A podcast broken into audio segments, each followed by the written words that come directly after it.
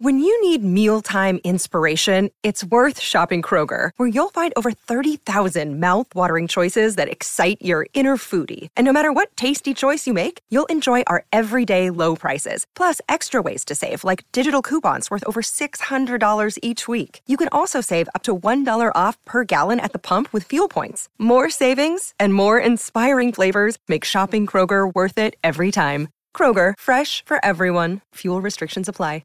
Imagine all five of these men in the ring at the same time, because the clock is ticking, bedlam is brewing, the countdown is on. Who will be the Iron Survivor at Deadline?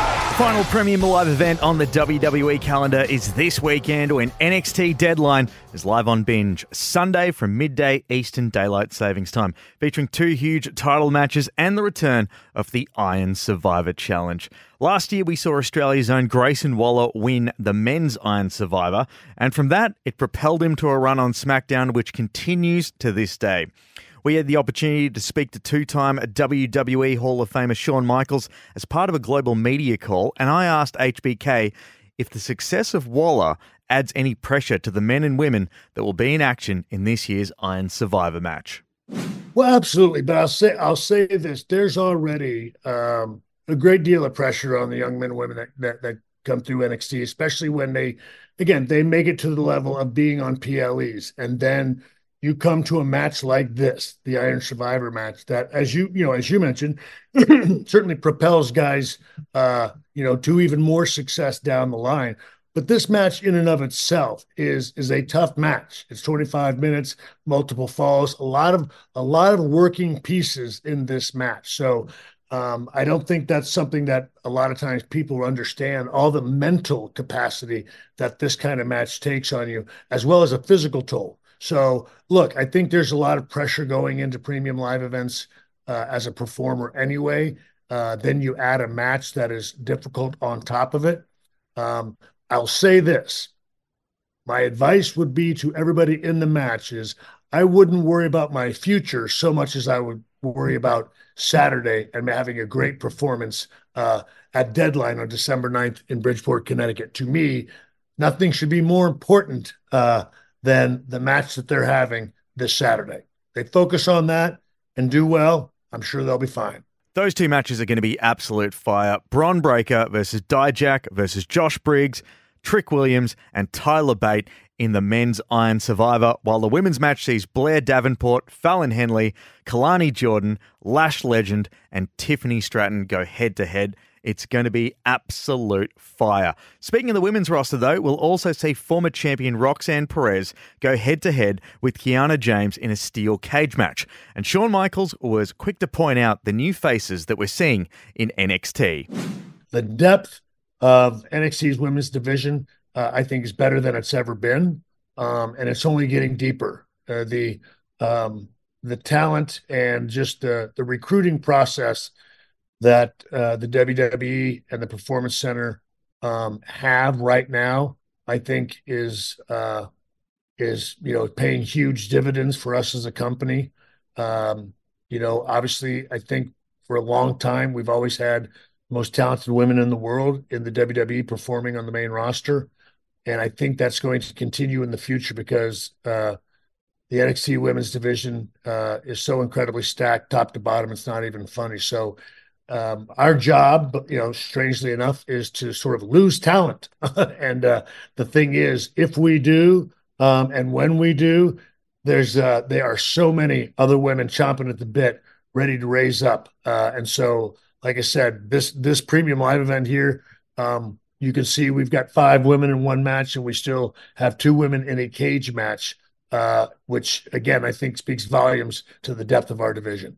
The NXT World Championship will also be defended as Ilya Dragunov defends his title against Baron Corbin. Now, while Corbin has had championship success during his time on Raw and SmackDown, winning the United States Championship as well as the Money in the Bank briefcase, HBK was surprisingly supportive of having main roster superstars coming to NXT. What I appreciate most about the main roster people, when they come down, look, they have... if they so choose, they have the choice to come in and I don't know, maybe phone it in, not do it as passionately, or look at it as another day, you know, that they have to be on the road. None of them have done that. Baron Corbin comes in like a kid. He's having so much fun in NXT. And look, that's something even Chad Gable mentioned it last week when we had him.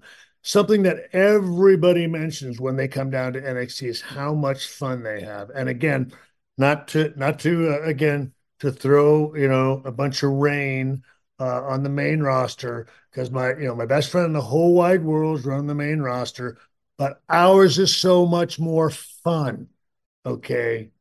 Because I'm Johnny Goodtime, he's Debbie Downer, okay? I'm Johnny Fun, he's Debbie Downer. No, it's just they really do. It's the passion, the hunger that they come in with. I think it takes them back. Again, to their college days, to be perfectly honest. I think that's what it is, the kind of feel, the environment that we have at NXT. And look, it doesn't always work for some people. I mean, some people come into NXT like, oh my God, there's a bunch of kids here. When's everybody going to grow up?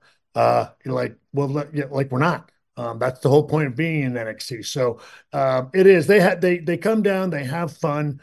And I think, but to answer your question, I think a lot of times our young talent sort of expects them to maybe, I don't know, carry themselves a bit more stiff and be a bit more proper, but they actually relax and enjoy the, you know, again, the environment that we have.